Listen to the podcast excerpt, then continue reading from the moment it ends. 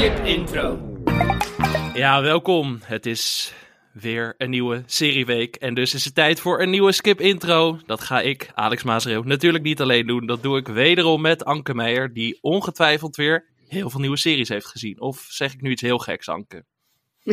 Nee, daar kun je eigenlijk wel altijd van uitgaan. Ik had deze week een vriend die aan me vroeg, die had een keertje naar de podcast geluisterd.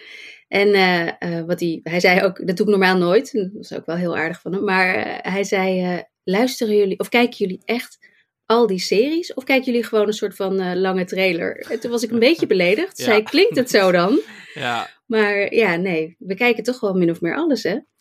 Ja, dat moet ook wel. Maar ja, het lullige is, wij kunnen wel alles kijken, maar we kunnen dan vervolgens wel alles gaan bespreken van een seizoen. Maar dat is ook niet leuk voor de luisteraar als je dingen gaat tippen natuurlijk. Dus, precies. Nee, dus ja, misschien toch... is het een goede tip om alleen maar trailers te gaan kijken. Dat zou heel veel tijd schelen. Dat zou onwijs veel tijd schelen. Dankjewel voor de tip. Ja. Geldt dat ook voor de serie die je deze week hebt meegenomen? Love and Death? Is dat een serie waar je meer hebt gezien dan de trailer? Ja, zeker. Ik heb nu de helft van de hele serie gezien. Het is een miniserie met 8 afleveringen. En ik heb 4 afleveringen gezien. Dus ik heb het idee dat ik wel een aardig beeld heb van de serie. En ook wel kan zeggen dat ik het best heel erg leuke serie vind eigenlijk. Oh. Ondanks dat het een true crime is. En ondanks dat er vorig jaar al een serie over precies hetzelfde onderwerp is verschenen. En ondanks... dat het van David E. Kelley is. David E. Kelley, de man achter onder meer Big Little Lies en The Undoing. En heel veel middelmatige tv-series waarvan ik de naam niet kan... nou ja, bijvoorbeeld recent Anatomy of a Scandal op Netflix. Ja. Oh. Ja, precies. Dus David E. Kelley is eigenlijk altijd... Big Little Lies was natuurlijk het eerste seizoen heel erg goed. Ja. Het tweede seizoen een stuk minder. The Undoing vond ik... bizar, maar ook alweer fascinerend. Maar ik kan niet echt zeggen dat ik dat goede televisie vond. Met Nicole Kidman en Hugh Grant. Het was lekkere televisie, geen goede televisie. Dat is toch? Een beetje het verschil. Ja.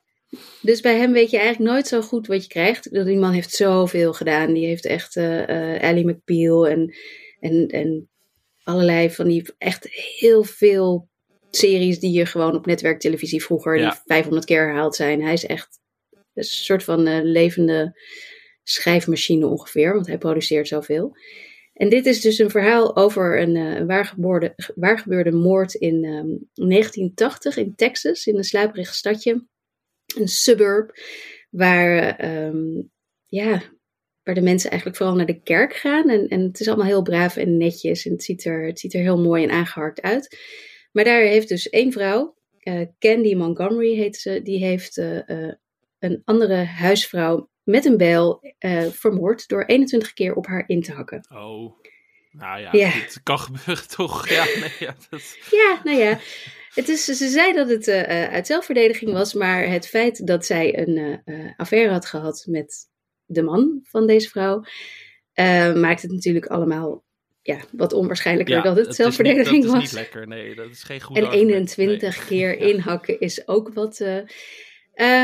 ik ben dus halverwege en het grappige van deze, de manier waarop ze het vertellen, of het grappige, wat ik er wel fijn aan vond, is dat het begint wel in media res, wat betekent dat ze dus midden in de actie beginnen en dan terug in de tijd gaan naar toen er nog niks aan de hand was, min of meer, om het verhaal te vertellen. Het is echt zo'n trucje wat we heel veel hebben gezien de afgelopen jaren, waar ik ook echt wel een beetje moe van werd. Dat hadden ze wat mij betreft weg kunnen laten. Maar aan de andere kant was het dan wel een hele gekke. Want dan had je gewoon 4 afleveringen lang een verhaal over zo'n suburb met de mensen daar gehad. En dan niet geweten waar het naartoe ging. En dan was de schok ook wel weer heel groot geweest. Ja, als dan opeens in aflevering 4 zoiets gebeurt. Maar ze hebben dus die eerste helft, behalve dat ene stukje in media res, waarin je dus de hoofdrolspeelster, dat is Elizabeth Olsen trouwens... waarin je haar onder het bloed ziet. Daarna zie je daar eigenlijk helemaal niks van. Duurt het dus echt jaren voordat je bij dat punt uitkomt. En heb je gewoon een verhaal over een behoorlijk verveelde en gefrustreerde huisvrouw. Die niet zo goed snapt waarom haar leven zo niksig is. Dan gaat ze de keukenkastjes maar weer verven omdat ze... iets met haar leven aan moet. En die begint dus een affaire, dat initieert zij, begint een affaire met de man van het uiteindelijke slachtoffer. Het uiteindelijke slachtoffer heet Betty en die wordt door Lily Rabe gespeeld. Ook zo'n veel voorkomende actrice in heel veel toffe series. En, of Rabe of Rabe, hoe zou je het uitspreken? Rabe misschien. Robbie, ik weet het niet. Ja, dat moet je aan mij vragen. Dat R-A-B-E. Ja, en haar man, dus de man met wie de hoofdpersoon een affaire heeft, wordt gespeeld door Jesse Plemons. En dat is natuurlijk ook een geweldige acteur die we onder andere uit Fargo. Acteurs, en, ja. Precies. Dus het is zo. Ik vond het, ja, die eerste 4 afleveringen in ieder geval. Ik weet niet of de laatste helft veel meer een soort van rechtbank procedural-achtig iets. Nou, procedural zal het niet zijn, maar een rechtbankserie gaat worden. En ik weet niet of dat dan nog leuk is, maar ja, die hele aanloop ernaartoe en hoe zij die affaire initieert en hoe die ook vormgegeven is. Ik vond het allemaal wel. Ik vond het op een of andere manier, ja, gek genoeg wel een prettige wereld om in te vertoeven. Ook al weet je wat er gaat gebeuren. Het is een beetje gek misschien. Maar het is gewoon ook, het ziet er ook heel mooi uit. Mooi. Het is dus eind jaren 70, begin jaren 80. Dus die huizen zijn echt prachtig. Het is Big Little Lies, maar dan in de suburbs en met jaren 70 meubels en keukens en dat soort dingen. En ook de kleding. Het is gewoon prachtig. Het is goed geacteerd. Het is niet het beste wat ik ooit heb gezien, maar ik vermaak me. Ja. Het is weer een nieuwe HBO-serie. Het is ongelooflijk wat er allemaal uitkomt. Het is ook niet de laatste HBO-serie die we in deze aflevering gaan bespreken. Nee. De recensies waren wel behoorlijk wisselend, toch? Ja, klopt. En dat wil ik net zeggen. Dat komt ook omdat er dus vorig jaar al een serie, dat zei ik net ook, is uitgekomen over precies dezelfde moord. Die heette Candy. En dat was met Jessica Biel in de hoofdrol. Die is te zien op Disney Plus volgens mij. Ja, dat was een Hulu-serie. Ja. En niet een FX, maar een Hulu-serie. Dus dat is wel een verschil. Ja. En dit is, denk ik, ik heb dus Candy niet gezien. Omdat hij hier zo stilletjes op Disney verscheen op een gegeven moment. Ja. Ik weet dat die serie ook een beetje, die was oké ontvangen. Gewoon 70% of zoiets Rotten Tomatoes. Dus niet iedereen vond het geweldig, maar de meerderheid van de recensenten vond het wel een oké serie. Maar deze serie vertelt eigenlijk precies hetzelfde verhaal. En ik geloof ook niet dat ze er heel veel aan toevoegen. Het is redelijk feitelijk. En natuurlijk, de gesprekken zullen allemaal anders zijn. Die in privé gevoerd zijn, want dat weet je nooit. Maar voor de rest is het echt gebaseerd op nieuwsartikelen en boeken en dat soort dingen. Dus als je Candy al gezien hebt, dan kan ik me voorstellen dat dit niets toevoegt. Helemaal niks. Maar ik had Candy niet gezien, dus... Ik ook niet, dus ik ga dit dan toch, denk ik, de voorkeur geven. Vooral de Elizabeth Olsen en Jesse Plemons. Precies. Zij is ook erg goed. Zij is een beetje de huisvrouw die in WandaVision was. Zeg maar in de sitcoms van WandaVision. Maar dan, een beetje meer onleesbaar. Ja. En vooral dus inderdaad gefrustreerd. En erg goed in liegen en een soort van masker opzetten. Ze is wel een beetje freaky ook. Uiteraard, ik bedoel, ze speelt iemand die iemand gewoon met een bijl vermoordt. Dus daar moet je wel een beetje freaky voor zijn. Maar nee, ik vind het niet onaardig. En ik denk dat ik hem ook echt af ga kijken. Wat wel wat zegt, want met al die series die wij moeten kijken voor werk, blijven er best wel wat dingen liggen. Maar als ik hier ooit tijd voor heb, dan ga ik hem zeker afkijken. Donderdag 27 april, de eerste aflevering, toch? Ja, HBO Max. Dus dat is morgen voor de vroege luisteraars. Als je geen Koningsdagplannen hebt, dan kun je lekker hiernaar gaan kijken. Dat geldt ook voor mijn serie van deze week. Of de serie die ik heb meegenomen en gezien heb deze week. Ook een waargebeurd verhaal. Geen HBO-serie, we kunnen het wel. Maar een serie die vanaf donderdag op NPO Plus staat. Het is een Belgische serie. Toch even in het Nederlandse taalgebied. Altijd even leuk. Namelijk, kijk je me dan met ondertiteling of zonder in dit geval? Is het plat? Of? Met, maar dat was ook omdat de screeners die ik had volgens mij standaard met ondertitels waren. Dus dat was gewoon wel lekker. Het gaat over de Vlaamse serie 1985. En dat is een serie over, grotendeels over de Bende van Nijvel. Ik weet niet, ben je bekend met dat verhaal? Het is een...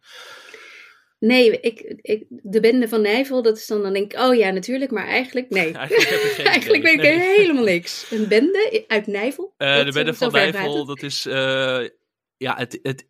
het wordt gezien als een soort bende, maar eigenlijk is er nog niks, eigenlijk is er heel weinig over bekend, ook nog 40 jaar na dato. Het is een groep, terroristen kun je het eigenlijk wel noemen, die in begin jaren 80 heel veel onrust zaaiden in België door inbraken, overvallen, heel veel gewelddadige overvallen op supermarkten, berovingen, ook liquidaties. En daarbij zijn tientallen doden en nog veel meer gewonden gevallen. Volgens mij 28 doden en tientallen gewonden. Dat is best veel. Maar het gekke hieraan is dat de daders eigenlijk nooit zijn gevonden. Dat de motieven van die bende nooit helemaal duidelijk werden. Er gingen natuurlijk de meest wilde geruchten dat ze steun kregen van hogerhand. En dat ze altijd beschermd zijn door het justitieapparaat.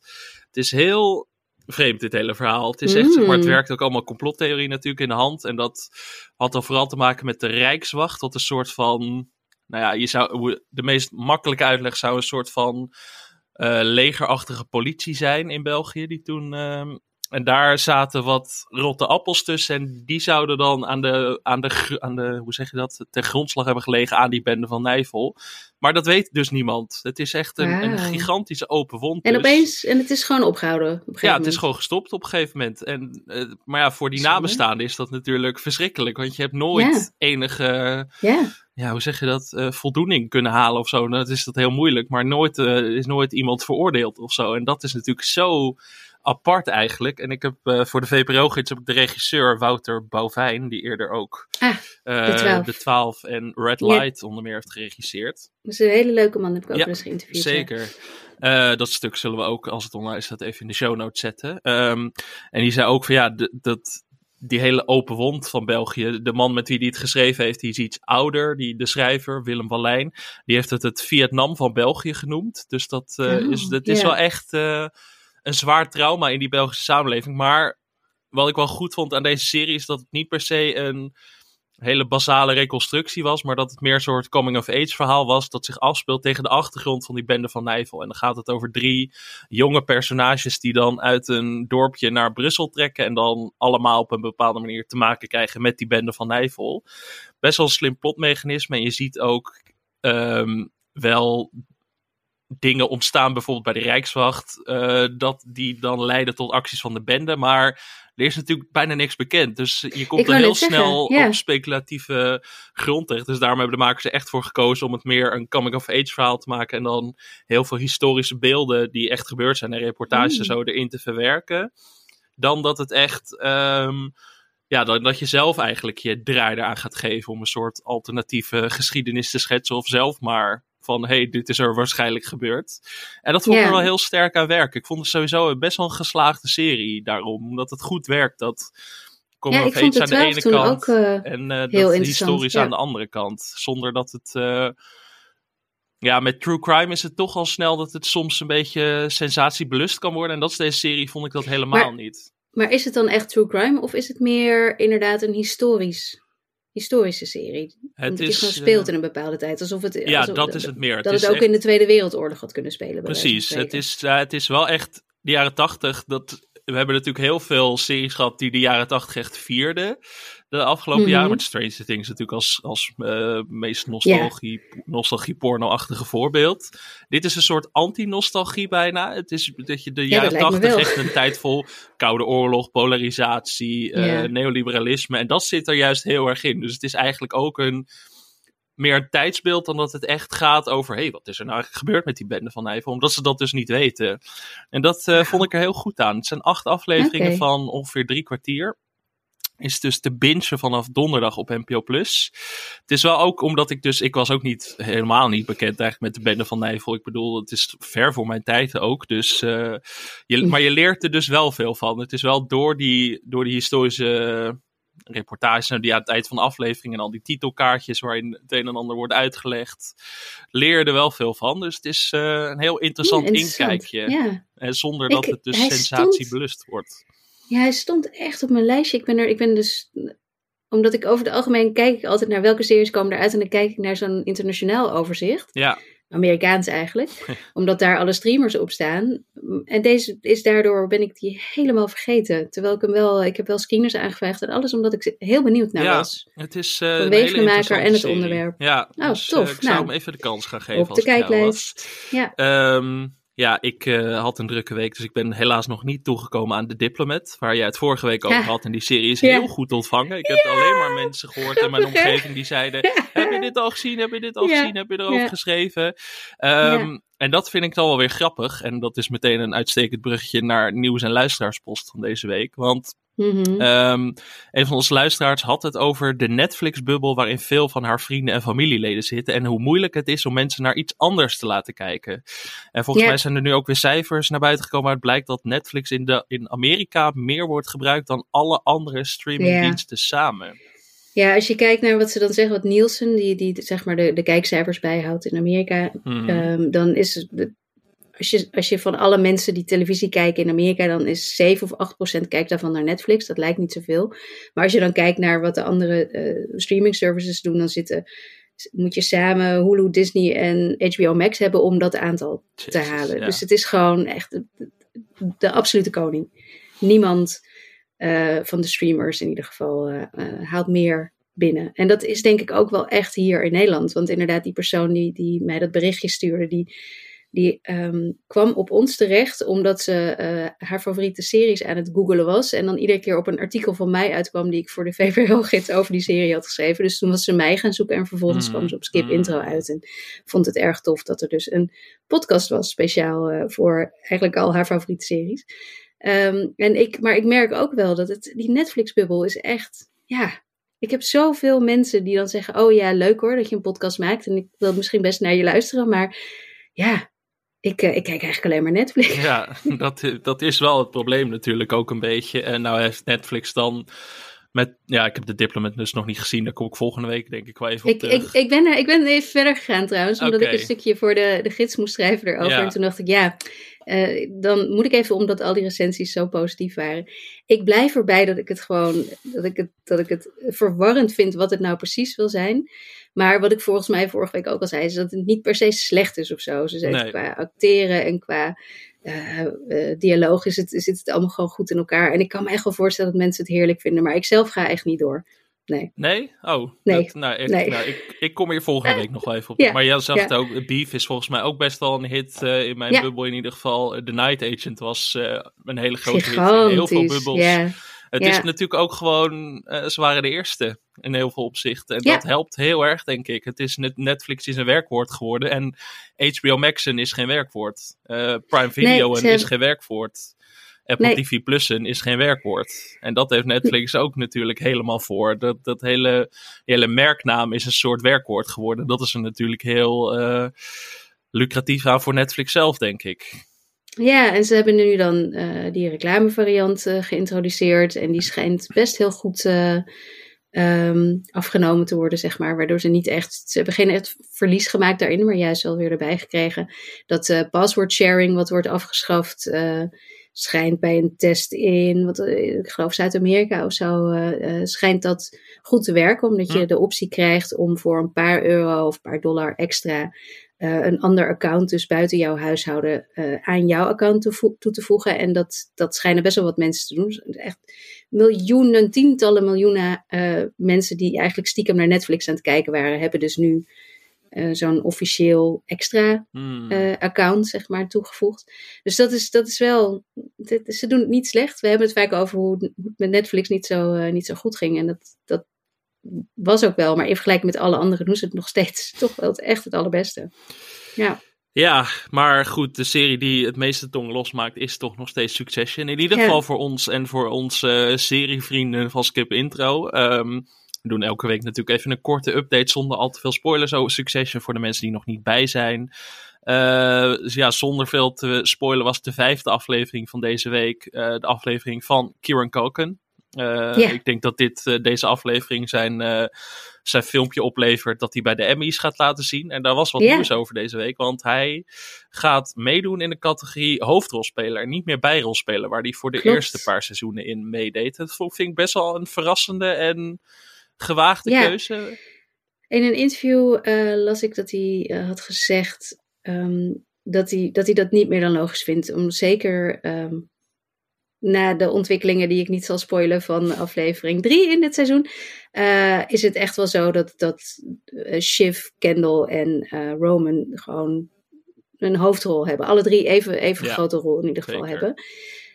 En Jeremy Strong was wel altijd al in de categorie hoofdrolspeler genomineerd. En dit gaat niet over nominatie, maar over hoe ze hem soort van submitten. Dus ja, hoe zou je dat in Nederland... Ja, hoe ze campagne voeren eigenlijk. Of hoe ze hem indienen, zodat mensen kunnen stemmen.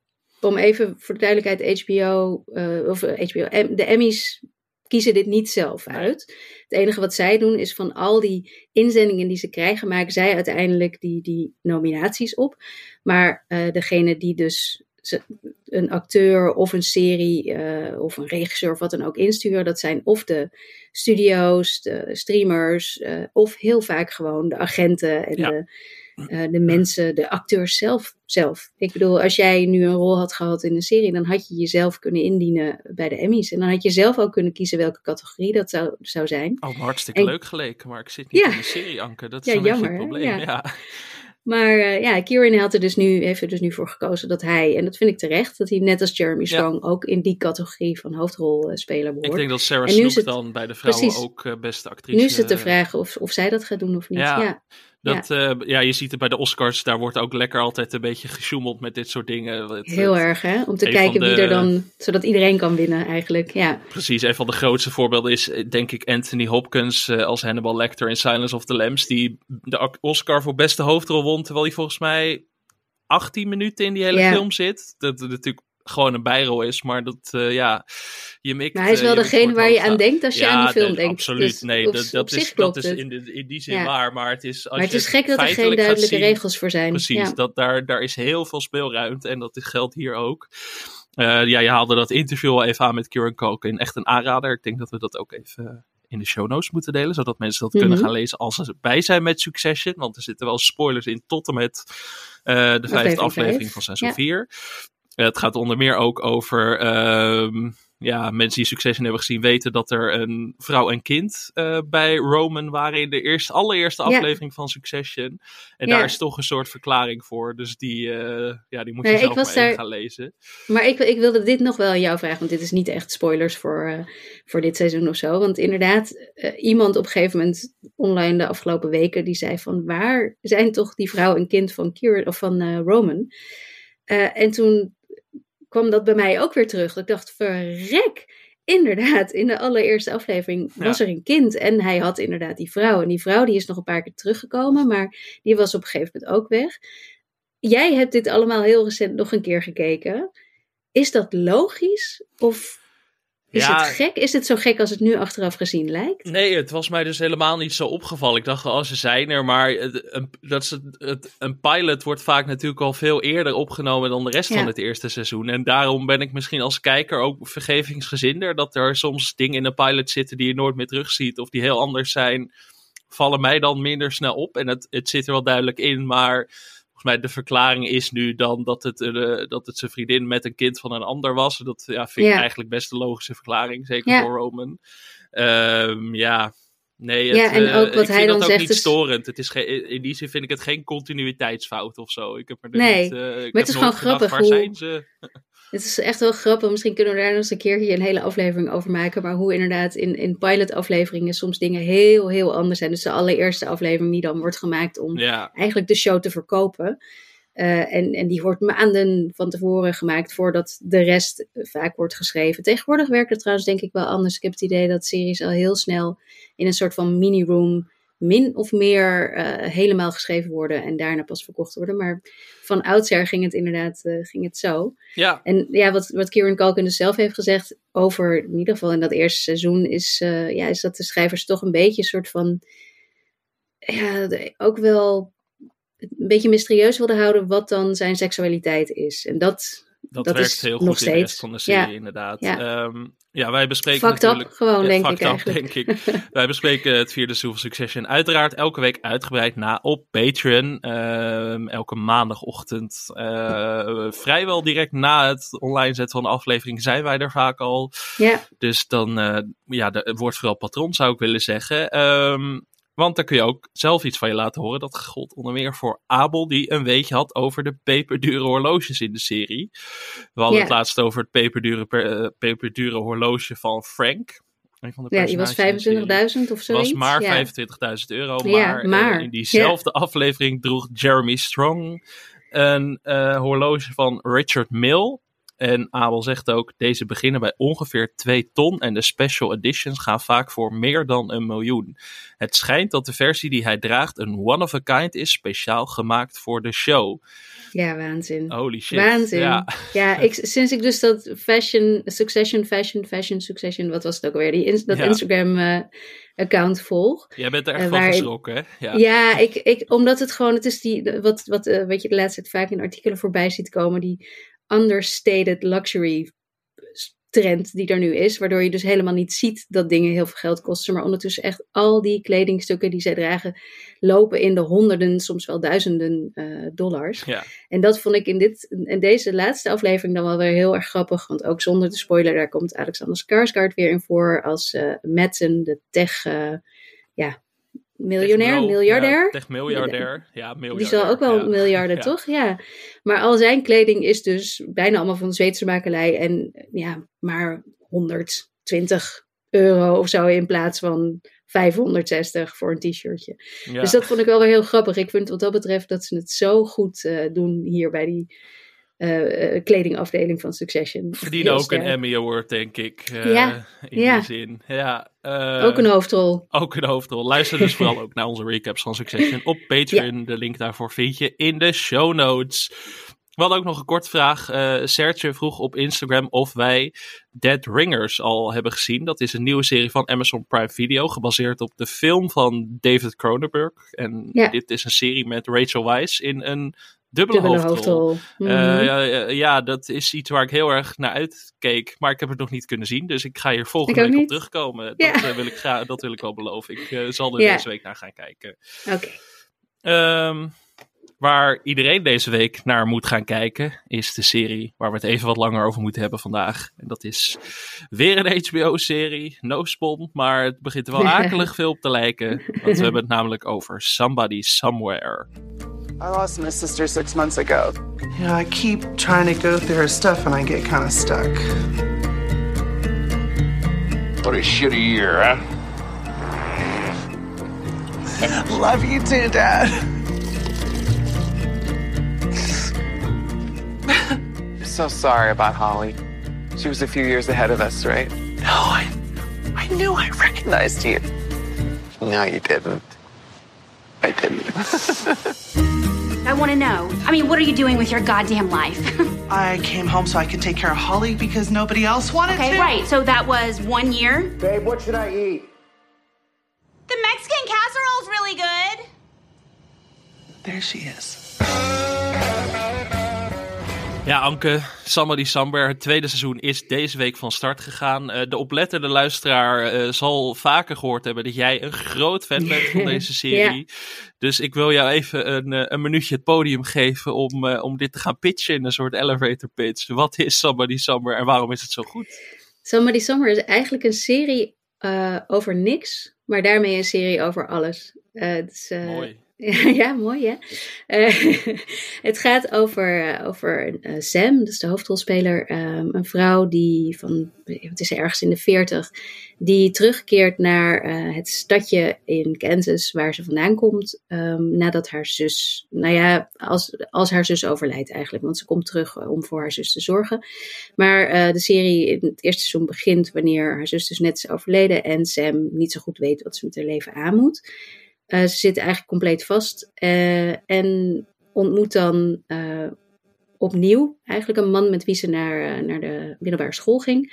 Met wie ze in het koor zat, Joel. En die twee raken bevriend. En Joel helpt haar weer om een beetje richting in haar leven te krijgen. En gewoon om weer tot leven te komen. Zonder dat er hele grote dingen gebeuren. Er zijn geen schimmelzombies, er zijn geen... hele dure appartementen en helikoptervluchten. Het is allemaal heel, heel simpel en klein, maar daarin heel groots en mooi. Het is vooral het is prachtig. Het is zo leuk en prachtig en alles. Ik ben hier dol op. Het speelt in Kansas. Ja. Oftewel, volgens mij de Midwest. Ik vind dat altijd lastig te vertalen naar het Nederlands. Gewoon eigenlijk een beetje ook een soort van midden van het land van Amerika. En het is ook wel flyover country. Het ligt echt centraal ook in flyover country. Het land waar zeg maar... Het zijn allemaal Engelse termen. Als je die in een stuk probeert te gebruiken, dan krijg je woede de eind. Nee hoor, nee. Ik heb het gewoon in de gids. Of in ieder geval op VPRO Cinema gekregen deze week. Maar ja, flyover country is zeg maar, dat is het stuk van Amerika waar de Roy's overheen vliegen als ze van kust naar kust gaan. Met privé-jets. Ja, precies. En eigenlijk heel veel mensen. Ik bedoel, ik ben er ook niet zoveel geweest. Ik heb natuurlijk, zoals we allemaal weten, in Amerika gewoond een aantal jaren. En ik ben wel van New York naar L.A. gevlogen en zo, maar eigenlijk... persoonlijk niet zo vaak in dit stuk van Amerika gekomen. Het is ook altijd een beetje het Amerika wat je in series, als je het al voorbij ziet komen, wat een beetje gebruikt wordt voor de clue. Zeg maar, de mensen daar zijn altijd een beetje de grap. En dat is ook in deze serie helemaal niet. Het is redelijk realistisch volgens mij. En wat ook komt omdat zowel de makers, de schrijvers, als de hoofdrolspeelster Bridget Everett daar vandaan komen. En Bridget Everett die komt ook uit Manhattan, want dit plaatsje heet Manhattan. Ze hebben ook een Central Park, maar dat ziet er heel anders uit. En Bridget Everett die komt daar zelf ook vandaan en die heeft ook wel best wel wat invloed op het script, waardoor eigenlijk, heb ik in ieder geval in interviews gelezen en gehoord, waardoor het vaak zo is dat als er dan iets wordt bedacht wat specifiek speelt of gaat over dat leven in het Midwesten, dat zij dat dan ook vaak weer een beetje controleert bij de vrienden bijvoorbeeld die daar nog wonen. Zo van, klopt dit en voelt dit helemaal zoals het is? Omdat ze natuurlijk wel allemaal in LA en New York wonen tegenwoordig, degene die het maken. Het zijn wel allemaal van de Hollywood-elite natuurlijk. Mm-hmm. Maar omdat ze dus wel toetsen eigenlijk op mensen die er nog wonen, is het allemaal heel echt. Dat is wel een trend die je langzaam wat meer ziet ontstaan, toch? Ook met de Reservation Dogs, natuurlijk een van onze favoriete series.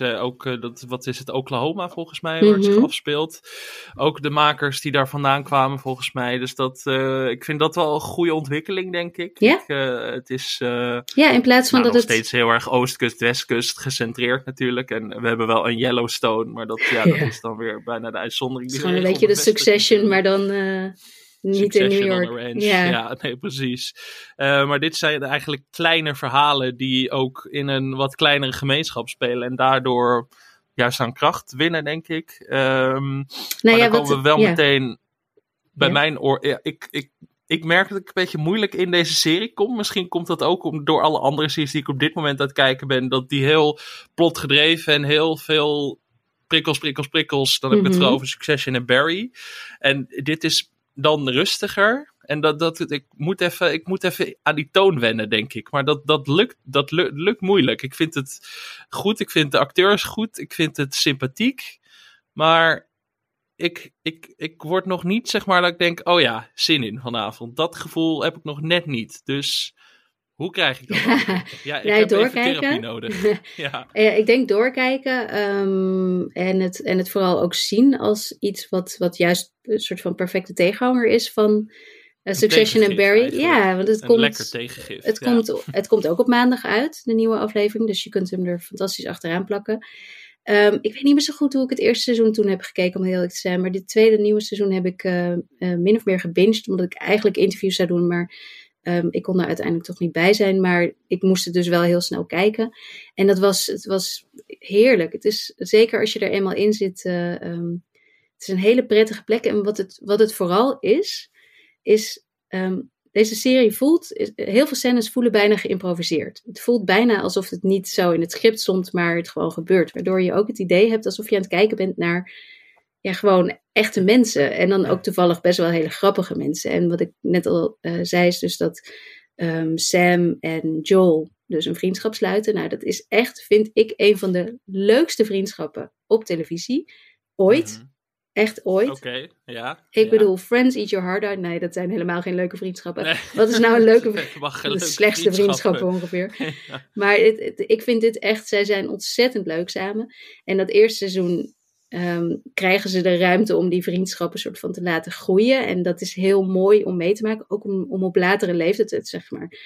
40 plus nog vrienden te maken. Dat is best heel lastig. En in het tweede seizoen is die vriendschap echt... Nee, die staat gewoon. Waardoor je het idee hebt... Zij zijn zo leuk en zo grappig samen... dat ik geniet er echt van dat ik daar nou mag kijken. Het is alsof ik er gewoon bij zit. Alsof het mijn vrienden zijn. Als we het hebben over de Mount Rushmore van tv-vriendschappen... zeker van dit moment, dan denk ik Sam en Joel en Frank en Carol. Frank en Carl, ik doe ze altijd al uit Succession. Ik denk dat die twee duo's... die moeten met elkaar gaan strijden, ja. Misschien daar een soort spin-off van maken. Van Succession. De Somebody Somewhere. Maar dat is, ik zit nu na te denken over tv-vriendschappen. Maar het is ook niet je meest typische vriendschap misschien. En dat werkt natuurlijk altijd het beste. Ja, het is een hele... Want hij is homoseksueel. Zij is... wat is ze gewoon? Ze is gewoon een hele normale vrouw. Ze is wat forser ook. Dus het is ook... op een of andere manier is het ook weer niet je doorsnee... televisie. Dit zijn niet de doorsnee hoofdrolspelers ook. Het maakt het allemaal... Goed ook, denk ik. Ja, zeker. Het maakt het allemaal veel echter. En hun vriendschap is zo... Ja, ik weet niet. Vooral Joel wordt gespeeld door Jeff Hiller.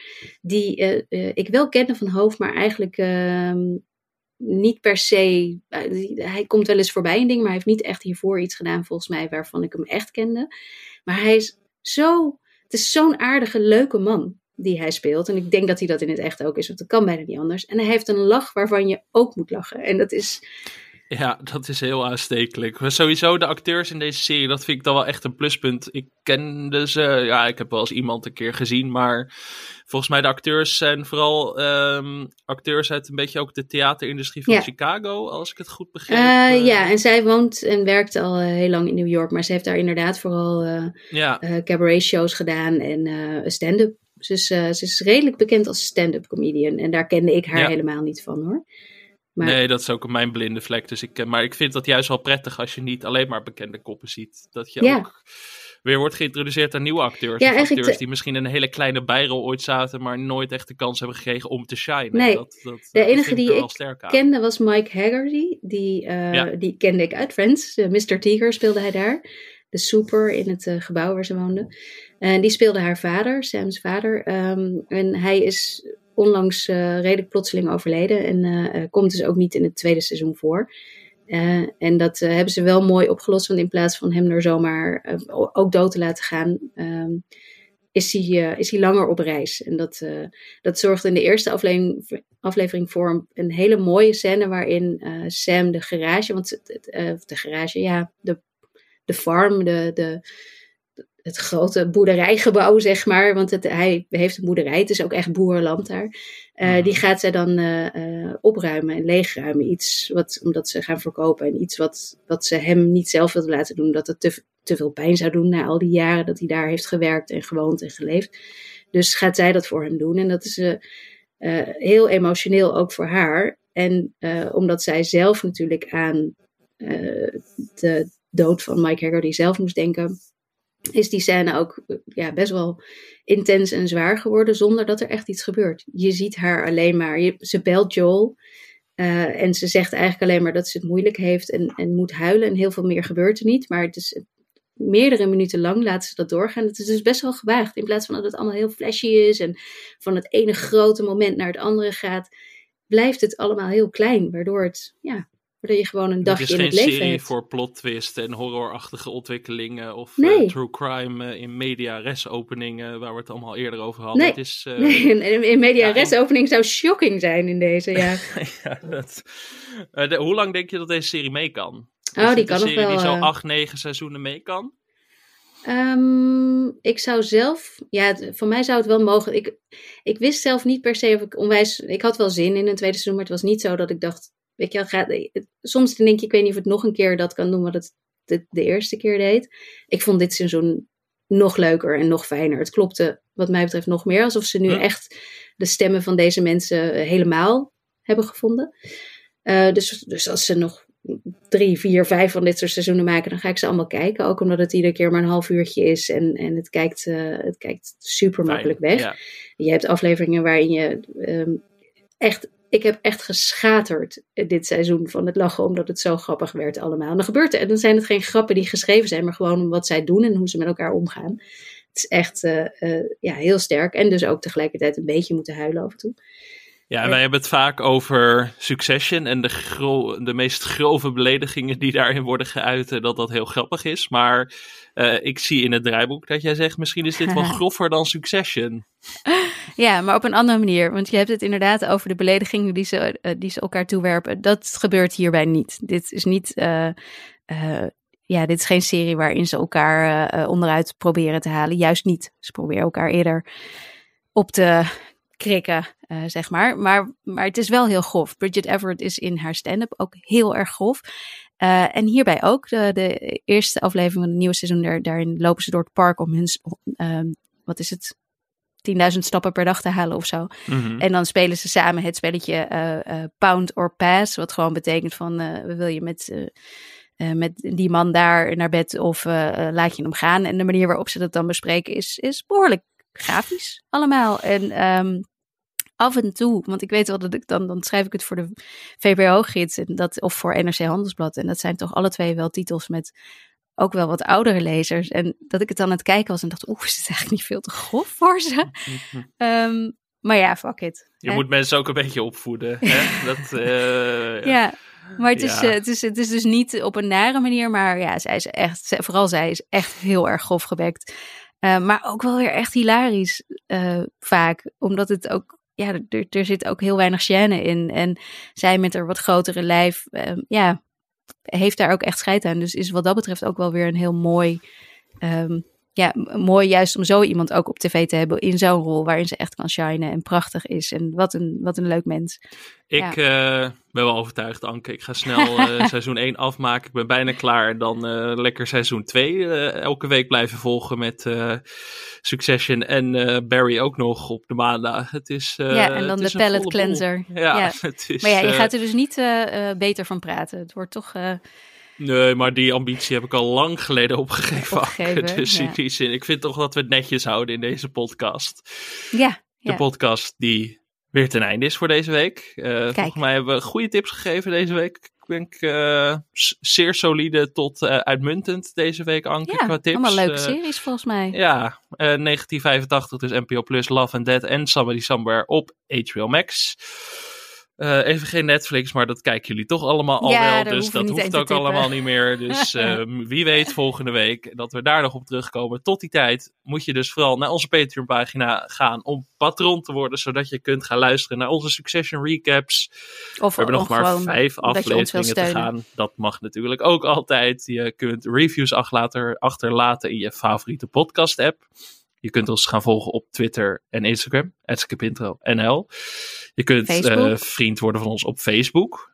In onze Facebookgroep. Skip Intro.